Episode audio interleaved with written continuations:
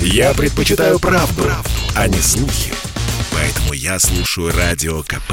И тебе рекомендую.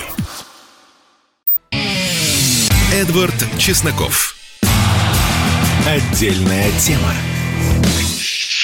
И здравствуйте, друзья! Я сейчас нахожусь на московском вокзале Санкт-Петербурга в одном из залов, и прямо рядом со мной только что сидело несколько человек, то ли петербургских интеллектуалов, то ли бандитов, то ли авторитетных рестораторов. Я не знаю, и мне было как-то боязно из-за этой их особенности как-то попросить их сказать, что вы знаете. Я сейчас буду эфир делать, но они встали и ушли буквально минуту назад. Вот, э, посмотрите сами, их нет. И э, благодаря этому я понял одну из особенностей Российской Федерации, что когда мы мы, я имею в виду наше там коллективное руководство, что-то не делает с какой-то проблемой, то, возможно, оно просто это не потому, что не хочет, не потому, что оно ленивое, не потому, что оно не видит проблему, а потому, друзья мои, что, возможно, проблема уйдет сама. И это отвечает, опять же, на вопрос, а почему мы ничего не делаем с Украиной? Ну, посмотрим.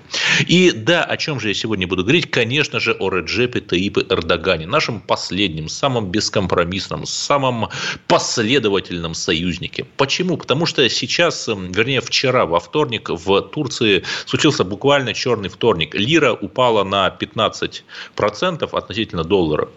При том, что я еще помню, что она где-то там в начале года примерно 10 рублей за лиру. Сейчас она 6 рублей за лиру. То есть почти в половину обрушилась. Если учитывать, что и сам рубль за это время так немножко просаживался к доллару, то почти в половину только за один год лира просела к доллару. Можете себе представить. Да, вы помните, там, какая у нас паника была в декабре 2014 года, когда рубль, ну, примерно на треть просел, а тут наполовину. И более того, за последние 10 лет лира просела где-то в 10 раз относительно валют. Да, рубль тоже просаживался, но представьте себе лиру. И что произошло?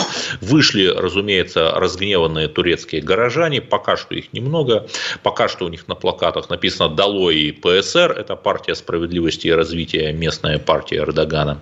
И, наверное, можно было бы как-то, я не знаю, или пожаловаться, или порадоваться, или, наоборот, погоревать. Ведь проблемы у нашего, ой, не скажу кого, партнера по примирению в Сирии, так скажу, это не то, чтобы улучшает примирение в Сирии, но к чему я все это завел вообще? Да к тому, что Эрдоган, который пережил и попытку Майдана в 2013 году, и попытку переворота в 2016 году, от которой, кстати, его Россия спасла, э, он сделал совершеннейший такой ход конем. Прямо-таки э, ленинский ход 1921 э, года с провозглашением НЭПа, когда все старые коммунисты вдруг узнали, что их военный коммунизм был полной чушью, а когда они там убивали буржуев, то это тоже было полной чушью, потому что буржуи вернулись. Но молодец, товарищ Ленин, да главная последовательность.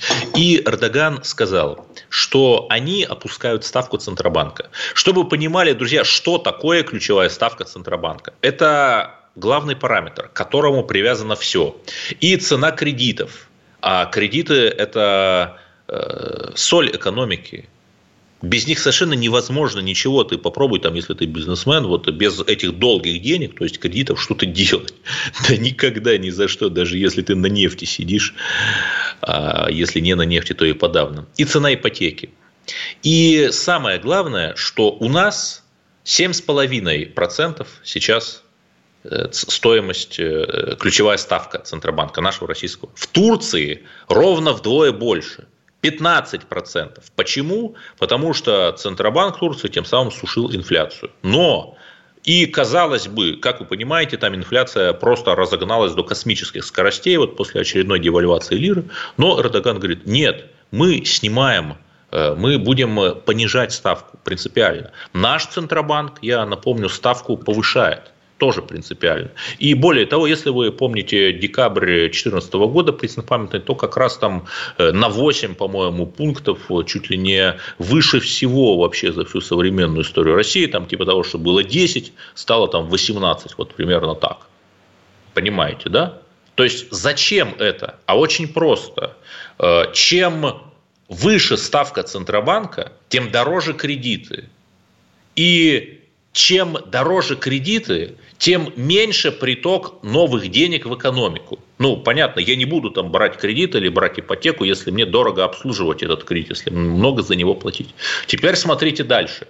Чем меньше приток денег в экономику, тем меньше денежная масса, тем медленнее она увеличивается.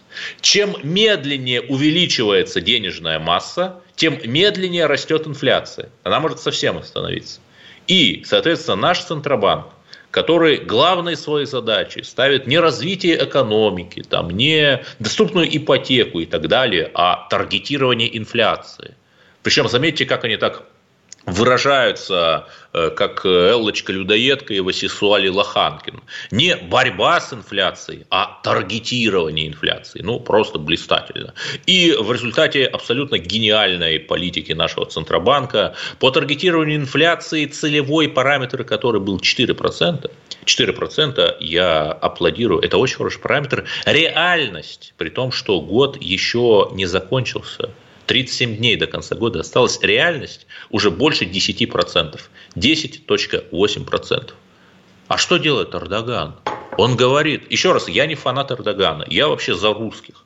И э, я считаю, что наши вот провоки, консерваторы, патриоты, они в Турции видят вот какой-то такой идеал, которого на самом деле нет. В той же Турции там чудовищные проблемы с мигрантами. Да, да, это забавно, но там миллионы беженцев, которые до Европы не добежали, там в Сирии, там мигрантская преступность, там в Стамбуле, э, в его бедных окраинах регулярно там ножом кого-то режут, э, почти как в Лондоне. А вы хотели сказать, где? Э, несмотря на весь вот этот вот термоядерный эрдогановский национализм, его рейтинг пикирует. То есть, еще там где-то года полтора назад было больше 50%, сейчас уже 40% на фоне пикирования лиры. То есть, даже там ему в 2023 году, если так все продолжится, то уже там нужно будет делать коалицию там не с одной партией, там, а с двумя или тремя, просто чтобы удержать власть. Где еще найти эти партии? Но что говорит Эрдоган? Он говорит, мы несмотря на пикирование лиры как рубля в 2014 году, это не от Эрдогана, это уже от меня, не задираем ставку еще выше с 15% Центробанка Турции, а будем ее понижать.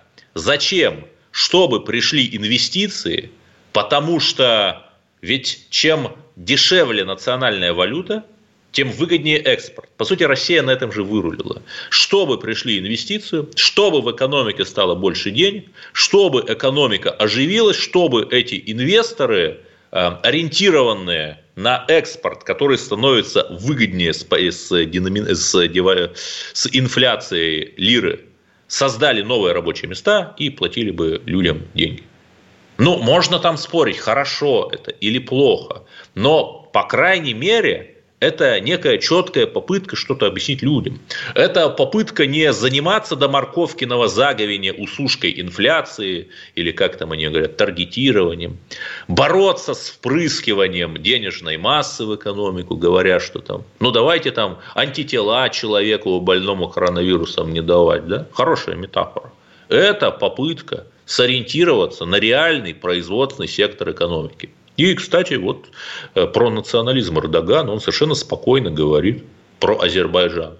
Две страны, одна нация. Как бы с таким намеком, что скоро будет, э, как бы, может быть, как бы и одна страна, одна нация.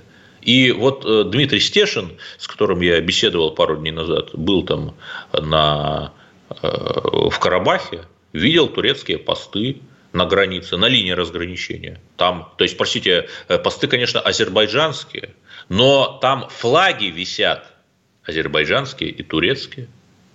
Неплохо тогда. А вот у нас где-нибудь там, у наших-то союзников, да, которые живы благодаря нам, которые существуют благодаря нам, которые вообще не сорвались еще в экономическое пикирование благодаря тому, что мы им даем дешевые энергоносители. У них где-нибудь наши флаги есть, Вопрос риторический. Вернемся к Центробанку Российской Федерации.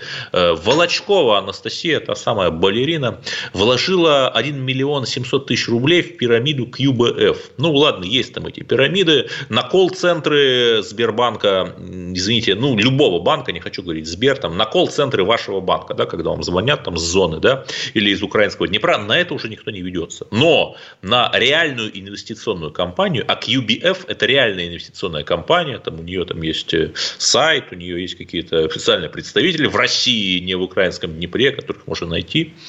И по данным МВД, то есть я ничего не придумываю. QBF обманула вкладчиков, как Волочкову, много кого еще, э, на 5 миллиардов рублей, которые выведены в офшоры. Так я это к чему?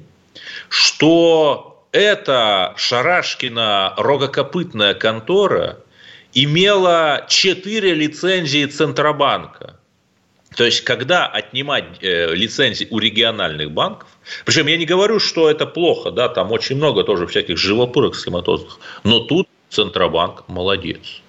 Когда фирма выводит миллиарды рублей в офшоры, у нее аж 4 лицензии. К ней почему-то у проверяющих из ЦБ вопросов нет. Вот как так? Кто виноват? Ну, не Эльвира же Сахибзадовна виновата, ну, какие-то там э, финансисты абстрактные. Я вот даже не знаю, сотрудники ЦБ, они считаются госслужащими или нет. Даже не сказать, что чиновники. Вот так. И кто виноват? Никто не виноват, а 5 миллиардов рублей нет. И мне не Волочкову жалко, мне стариков и старух жалко, которые деньги несли. А Волочкова-то бог с ней, станцует, спляшет. Ладно, продолжим. И продолжим мы говорить о борьбе с алкоголизацией России буквально через пару минут. Я слушаю Радио КП, потому что здесь всегда разные точки зрения. И тебе рекомендую. Эдвард Чесноков. Отдельная тема. И здравствуйте, друзья. Ну, по Государственной Думе, по крайней мере, понятно, э, есть ее председатель Вячеслав Викторович Володин, которого я очень уважаю, который говорит, вот когда э, вводятся QR-коды, давайте начнем с себя, и, товарищ правительство, когда вы в следующий раз будете приходить в Государственную Думу, в здание на охотном ряду, вы, пожалуйста, QR-коды сами показывайте. То есть, перед тем, как вводить QR-коды во всероссийском масштабе, вы как бы сами к нам приходите с QR-кодами, а без QR-кодов мы не пустим. Вот это хорошо. Вот это по-мужски, да, вот это как бы начинаем изменение себя.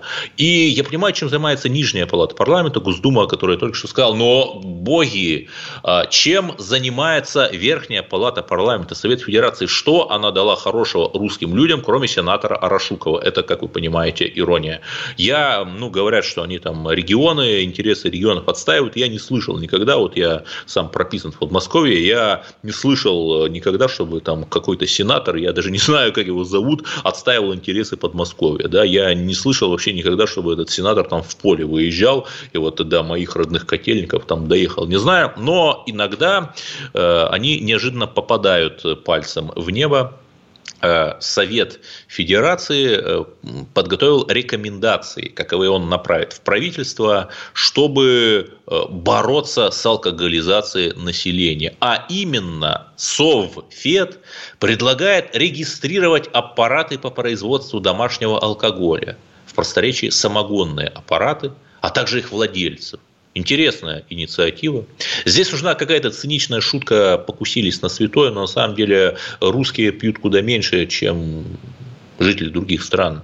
Евгений Буянов, наш эксперт, основатель Всероссийского общественного движения «Антиалкогольный фронт». Евгений, здравствуйте. Ну вот в э, статье парламентской газеты фигурирует э, статистика, что 40-50 тысяч человек э, в год в России гибнут из-за отравления ядовитым алкоголем. Вот это правдивая статистика? Добрый вечер, Эдуард. Да, статистика, безусловно, правдивая. Вот. К сожалению, ну, это мы видим неоднократно по вбросам в СМИ, то, что большое количество людей, к сожалению, отравляется. Просто когда это проходит в каких-то малых количествах, там один, два, три человека травятся где-то на кухне, это, к сожалению, никак там не вызывает никакого резонанса в СМИ. Вот. А когда какое-то массовое там отравление, буквально последнее было в Оренбурге, вот, это, ну, безусловно, конечно, волнует все сообщество наше. Так. Ну хорошо, вот э, еще пишут, что по прогнозам экспертов в этом году в стране будет произведено порядка 20 миллионов литров самогона. То есть примерно полтора литра на полтора миллиона литров на... Ну, в общем, я не могу сейчас подсчитать. Много. Извините, алгебра, да, много, много. И э, да, и полтора литра на человека, вот так вот в среднем. И возникает вопрос, но ведь э, люди же для себя делают. Это отдушина для людей. Кто-то там э, гонит брашку, да. Мы помним, как, простите меня, при Хрущеве кур на дачном участке запрещали держать. Так что взвыли просто люди. Зачем вот эту вот хрущевщину опять повторять и запрещать людям какую-то брашку гнать?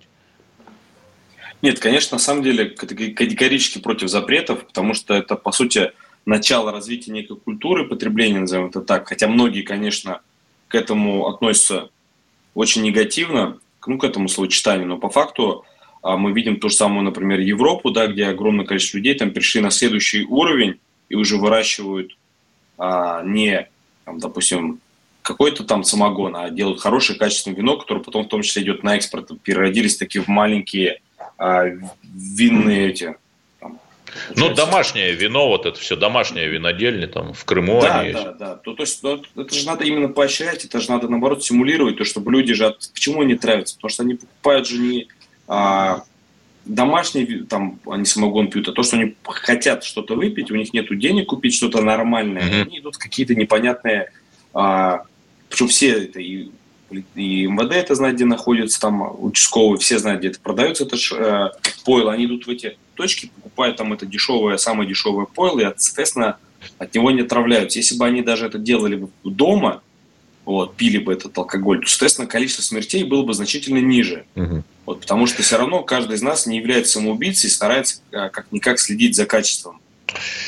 И да, я все-таки смог э, разделить, э, получается, 20 миллионов литров самогона в год. Это 7,5 литров на человека, каждого россиянина.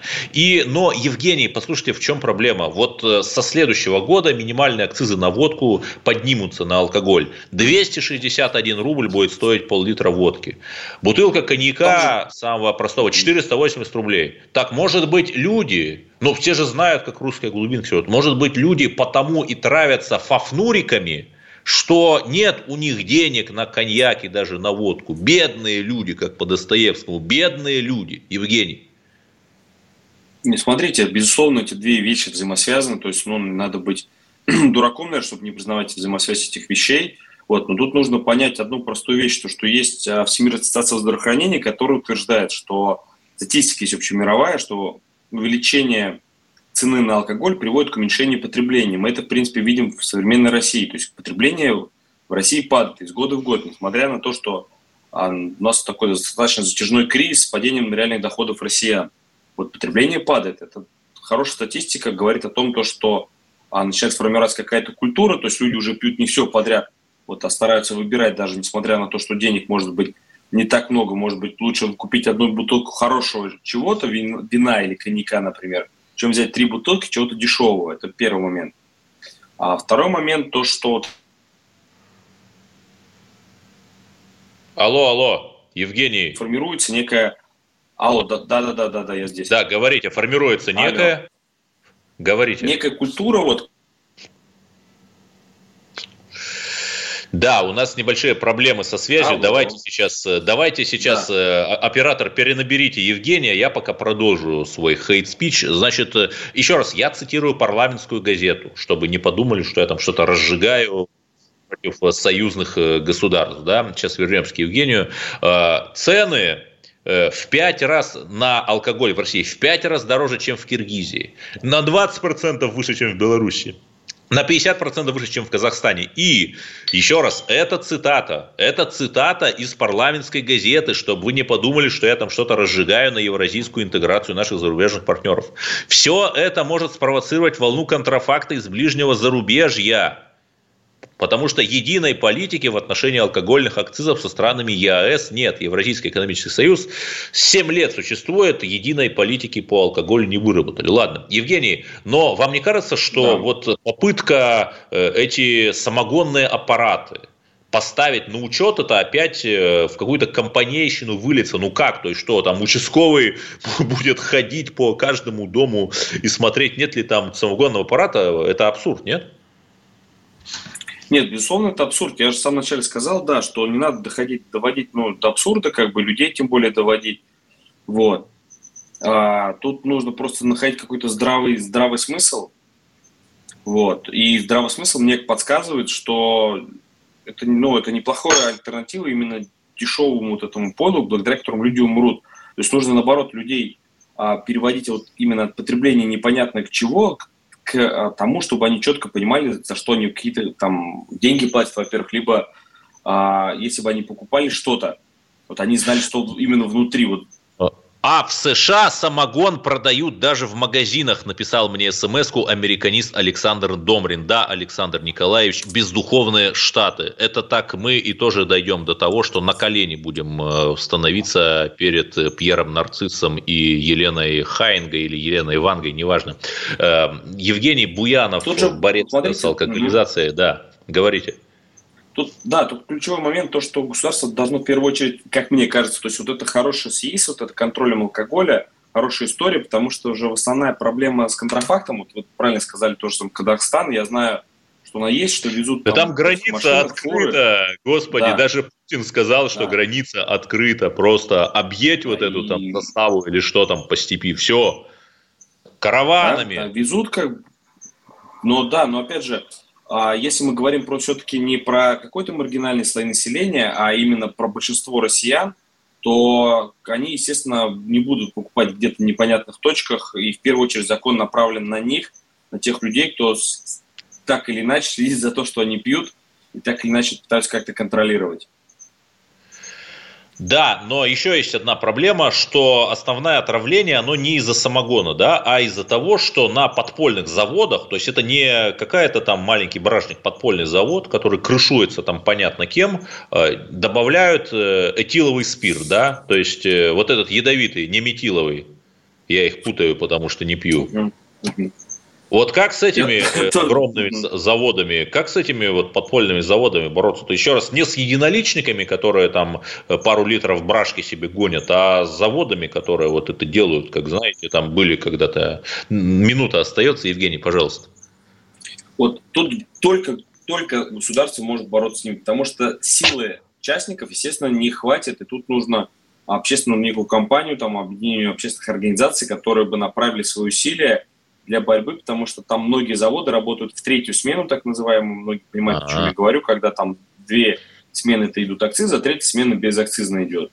Вот. И эта история только государственным контролем, потому что махина, она огромная, она приносит миллиарды прибыли, естественно, а, побороть ее там силами да. двух-трех активистов или там с помощью нашего прямого эфира, к сожалению, да. как не получится. Вот надеюсь, что, может быть, там, я не знаю, Бастрыкин тоже обратит внимание, кто-то, пусть государство придет и наведет порядок.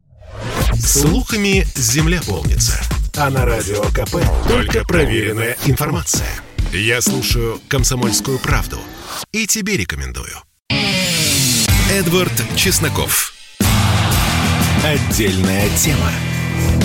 И да, друзья мои, дата пусть не круглая, но все же хорошая, замечательная, добрая. Александр Васильевич Суворов, э, один из величайших русских людей – полководец, который бил не числом, а умением, и сегодня у него день рождения. И это, конечно же, прекрасно. 291 год назад родился Александр Васильевич. И вот давайте поговорим об этом. У нас на линии Александр Лукирский, заместитель директора по научной и экспозиционной работе Государственного мемориального музея Суворова в Санкт-Петербурге, в том самом городе, где я сейчас нахожусь. Александр Николаевич, здравствуйте. Ну, вот очень многие критики зарубежные в том числе говорят, ну, послушайте, но Суворов же сражался не с первоклассными европейскими армиями, да, там, с Пугачевым, э, с польскими инсургентами, да, э,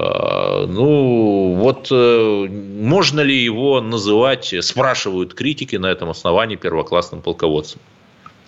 Ну, как в любом процессе, да, важен результат – скажем так, с помощью Александра Васильевича Суворова ну, будем начнем с простого, да, там не совсем военная операция, но был, Крым вошел в состав России, да, и был основан Севастополь, потому что один из тех, кто начинал постройки еще, да, в Океанской гавани, это были, собственно, пуш, пушечные батареи, построенные под командой по приказу Александра Васильевича Суворова, да, то есть это во-первых.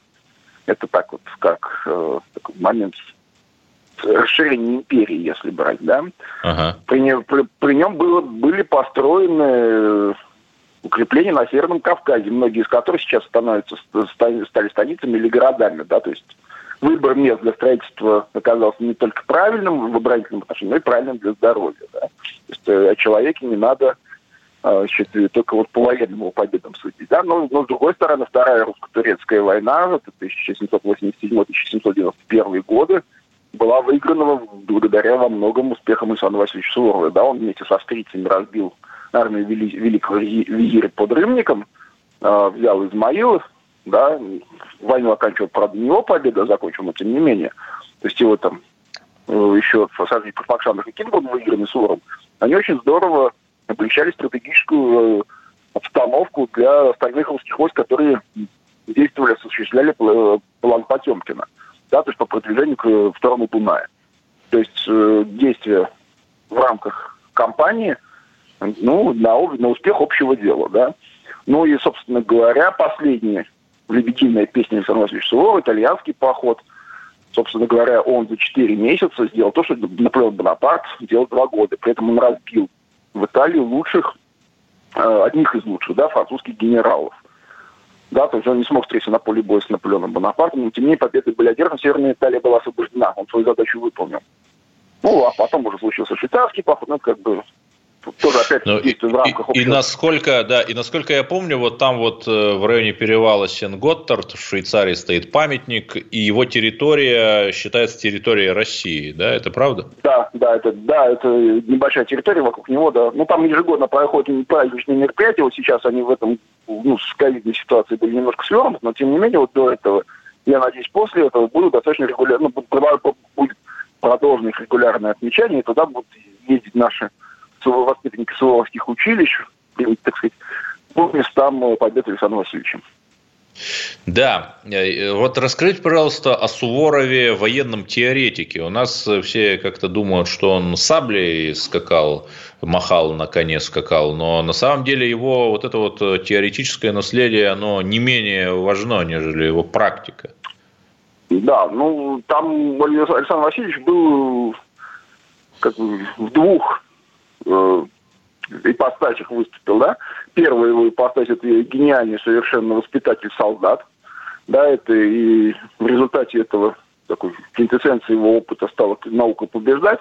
Причем обычно считают, что это, собственно говоря, книжка, да, это некий текст, написанный Суворовым. А, ну, действительно был зафиксирован на бумаге, но на самом деле это э, такое сочинение для заучивания наизусть, да, для большинства, большинства русских солдат были ну, неграмотны, это вот, и, но записанные спустя там десятилетия зачастую воспоминания у суворовских ветеранов, они достаточно близко к тексту, ну, к нынешнему, ныне нам известному, цитируют науку побеждать. То есть то, что было вложено там, в 1792, 93, 95, 96 годах, они помнили там уже в 30-е, 40-е годы 19 века. И достаточно точно цитировали в большом объеме. То есть они помнили, чему их научил Суворов, и у них это одна его сторона его гения как военного воспитателя. Вторая сторона, а, менее известная и менее востребованная, а, это именно Суворов как стратег. Угу. Им было разработано два основных плана войны. Это план войны после, против Турции, он где-то был разработан в 1793 году, и план войны против Франции. Это план 1798 э, года. Сам Суворов эти планы реализовать не смог, ну, это не по зависящим от него обстоятельствам, да, ему уж не, ну, просто не было задача поставлена. Но, тем не менее, оба эти плана, или, собственно говоря, идеи плана Суворова были использованы, и в обоих случаях был достигнут блестящий результат. Э, в 1814 году Александр I на совете после ряда поражений союзников от французов говорит что союзники, когда мы будем отходить, в кто, на север, кто на восток, э, Александр говорит, мы пойдем на, на Париж. Все сильно удивляются, но тем не менее поход на именно на Париж с целью захвата основной точки э, вывел Франц, ну, в общем, привел к миру в результате. Да, Наполеон, э, французская империя пала. Это было предписано ну, в плане Суворова 1798 года, именно так, как он написал, то есть заблокировать э, крепости на границе и наносить удар в центр Франции, в Париж. Александр Первый ну, да. идет. Но, кстати, вот, а ведь я вас, я вас немного перебью. Вот в чем гениальность этого плана, что и в Первую, и во Вторую мировую войну немцы э, ровно то же самое делали, то есть обходить сильное укрепление на франко-германской границе, э, брать Париж вот по морской, приморской равнине, вот к нему идя, а дальше уже вот это вот то, что называется в 20 веке линия Мажино, она пойдет сама. А это все Суворов предвидел, получается. Ну, понимаете, э, есть некая идея, да, вот, э, которая в стратегическом, как бы, военном искусстве – ну, кратчайший путь достижения цели, да. И стратеги, это талантливые полководцы, ее видят и понимают, они не переусложняют операцию. Таким был Александр Васильевич Суворов. Ну и вот немножко вернемся про план войны против Турции. Он был, э, Суворов придуман как двухлетний, с, с э, конечной точкой взять Константинополя. Царство Николая I, 1828 год, русско-турецкая война, в 1829 перейдя через Балканы, русские войска в Адрианополе до Константинополя оставалось, оставалось несколько переходов. Собственно говоря, опять же, да, мы не можем напрямую сказать, что нет таких документов, что было распоряжение Николая о том, что вот действует по Суворовскому плану, но тем не менее среди 11 планов военачальников, которые были поданы, был разработан, придуман или в учет э, мнения Александра Васильевича некого стратегического оптимума, да, то есть вот так будет правильно, и результат был достигнут. То есть э, Суворов как стратег и военный, ну, пока не смог себя показать лично, но как планировщик операции совершенно замечательно себя проявил. Ну, вот такой, может быть, еще странный, неудобный для всех вопрос. Летом нынешнего года один национальный активист на Кавказе, я не буду там его имя говорить даже, в одной из республик, я тоже не буду говорить, в какой-то, даже неважно, там снял портрет Суворова, который висел на уличном баннере, как в рамках Героев России, и сказал, вот, что это такой злобный колониалист, империалист, угнетатель малых народов. Да? Вот это правда? Ну, скажем так, понимаете, если мы сейчас начнем рассказывать эту историю с, с Ногайским погромом, да, то мы рискуем занять очень много эфирного времени. Но вкратце, да. Э, ситуация была такая. В процессе, ну, любая империя развивается, Надонная империя, Россия, и Россия, в общем-то, с 1621 года была заявлена как империя, она развивалась по меркам того времени она должна была закончить свое развитие, либо уткнувшись в границы в другой империи, такой же могучей, как она, либо в какие-то географически непреодолимые препятствия. Ну, в данном случае это был Большой Кавказский хребет. Это с одной стороны. С другой стороны, э, Ногайская Орда, про которую шла речь, не называя ее, ну, которая к тому моменту уже, ну, как это были воссталы крымских ханов. И до 1762 года, прошу прощения, 1769 года, нагай, нагайские татары в составе войск крымского хана ходили набегами на Русь.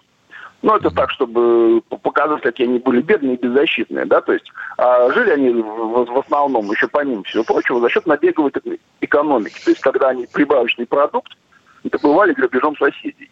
Да, у нас 40 и секунд просто... просто остается, и подводя итог. Да. И, собственно говоря, когда русские договорились с Нагаями, э, и, а Нагаи нарушили присягу в результате, и убили, в том числе началась у них гражданская война, они убили своих, своих соотечественников, убили русских приставов, и было Суворов отдан приказ покарать нарушителей присяги. Ну, собственно говоря, что он и сделал. То есть он действовал, опять же, как любой военный в рамках приказа. Александр вот, Лукирский, замдиректора по научной и экспозиционной работе Государственного мемориального музея Суворова, юбилей которого мы празднуем сегодня. Бесконечно можно слушать три вещи. Похвалу начальства, шум дождя и радио КП. Я слушаю радио КП и тебе рекомендую. Эдвард Чесноков. Отдельная тема. И мы продолжаем наш бескомпромиссный эфир, единственный, наверное, в Российской Федерации, где сражаются с национализмом и гомофобией, конечно же.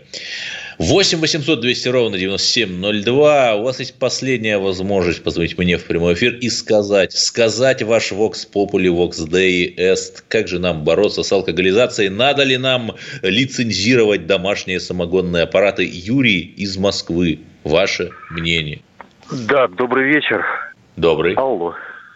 Добрый, да. добрый. А, ну, во-первых, тут э, рецепт очень прост. Если просто посмотреть э, статистику по, э, грубо говоря, по отравителям, да, я их так называю, тех, кто, в принципе, производит именно алкоголь э, суррогатный, от которого погибают люди, да, то там просто наблюдаются э, две закономерности, да.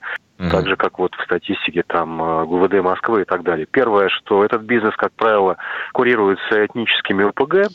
Вот, ну, там, ну давайте вот мы только не будем разжигать, да, не будем а почему разжигать? разжигать? Нет, подождите, называть вещи своими именами я не разжигаю. Как бы, почему разжигание-то? Мы говорим, что это Ох. статистика МВД официальная, когда объявляются имена, кто их курировал, понимаете? Почему разжигаем? Мы говорим, что это граждане Азербайджана и Кавказа. Ну почему разжигать? Ну, слушайте, там есть разные граждане, как бы, да, да, да, вы давайте Большая часть. И, и второе, это, это, соответственно, те, э, ну как это вот, в погонах товарищи, которые все это дело крышуют, курируют Оборотни и имеют эту погонах, да. мзду. Вот тут можно да, вот и все. Именами, да. Отрывать им головы, и все будет в порядке, я думаю. Рецепт Ох. Прост. Ну, давайте просто придавать их моральному осуждению и самое главное помнить, что мы против экстремизма в любой его форме. Еще у нас есть, наверное, звонки. Андрей, откуда? Из Абакана? Вы на линии? Да. Да, здравствуйте, здравствуйте, уважаемые радиослушатели. Стопроцентный способ избавления россиян от э, алкоголизма. Вот смотрите, сотни людей знают Нарышкина, Путина, там Бастрыкина, Шойгу и многих-многих других. Э, вот как бы мне этих людей не жалко. А жалко вот бомжей, допустим, с Киева, с Минска, с Москвы. Вот когда полетят игрушки э, с территории Российской Федерации, вот, вот эти люди, наверное, будут думать где-то э, о людях, как-то начнут заботиться, как-то начнут... Э, я, если честно, партии. я, если честно, не совсем понял вообще, что вы говорите. Давайте, друзья, все-таки ближе к теме. Если у нас еще звонки 8 800 200 ровно 9702, я напомню вопрос часа. Э, как нам побороть алкоголизацию страны? Как нам побороть сур суррогатный алкоголь? И надо ли вводить вот эту перепись, лицензирование для этих домашних микросамогонных аппаратов? Кто у нас есть? Георгий из Москвы. Здравствуйте. А, добрый вечер, Эдвард.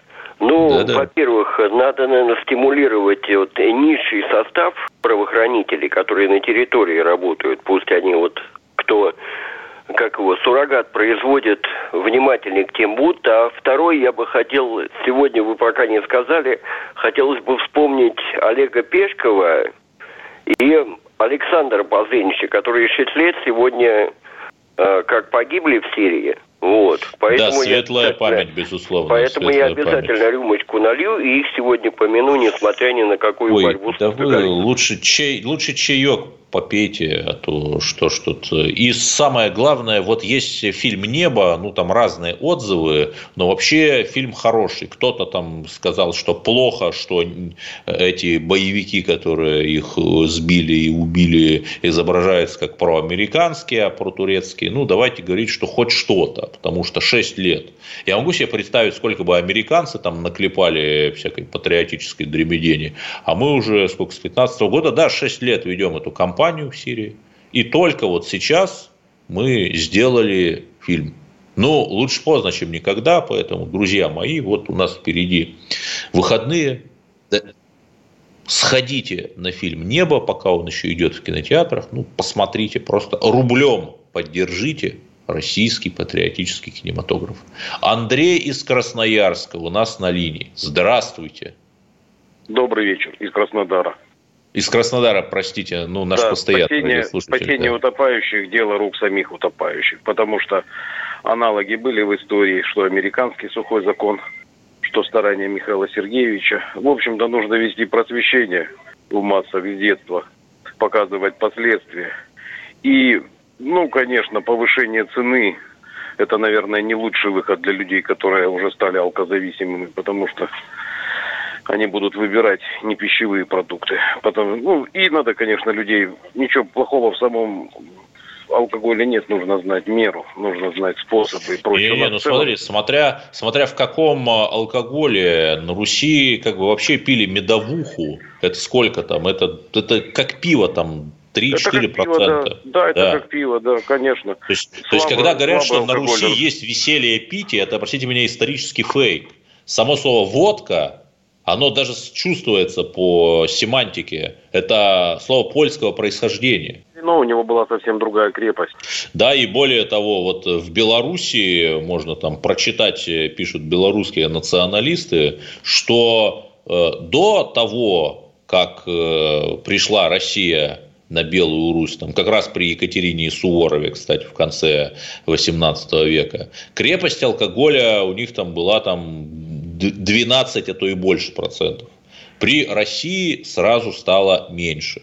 А чем меньше крепости алкоголя, э, тем вообще лучше для народа, тем он меньше спаивается. Но, как вы видите, вот приносила Россия цивилизацию, но, видимо, вот э, не всем это нравилось. А если у нас еще звонки, у нас немного времени остается. Лидия из Ставропольского края. Вы на линии. Да, да добрый вечер. Э, я хочу сказать, что э, есть э, очень такие очень надежные способы для этого. Я считаю, во-первых, в продуктовых магазинах нельзя категорически алкоголь продавать, потому что человек зависимый идет в магазин, покупает продукты, и он не может пройти мимо алкоголя. Ну, это вот мнение ученых, не мое мнение. И вообще должна быть пропаганда. Э, пропаганда о вреде алкоголя. Это должно в средствах массовой информации э, постоянно проводиться. Этого да, более того, в каждом спальном правильно, в каждом спальном районе что? Наливайки. Выходишь, наливайка, вот это вот, я даже не буду называть их там бренды. Э, я не понимаю, почему нельзя ввести ограничения. Ну хорошо, есть там спальный район, не больше одной наливайки там, допустим, на квадратный километр. Почему нельзя? Может быть, э, господам сенаторам озаботиться этим, а не борьбой с домашними самогонозаводами, потому что понятно, что, как сказал наш эксперт, это большие заводы в третью смену по ночам работают. В общем, давайте вместе сражаться с алкоголизацией. Главное, не пейте, пейте квас, медовуху, кефир пейте, друзья мои, но не алкоголь. До свидания, до завтра. Эдвард Чесноков. Отдельная тема.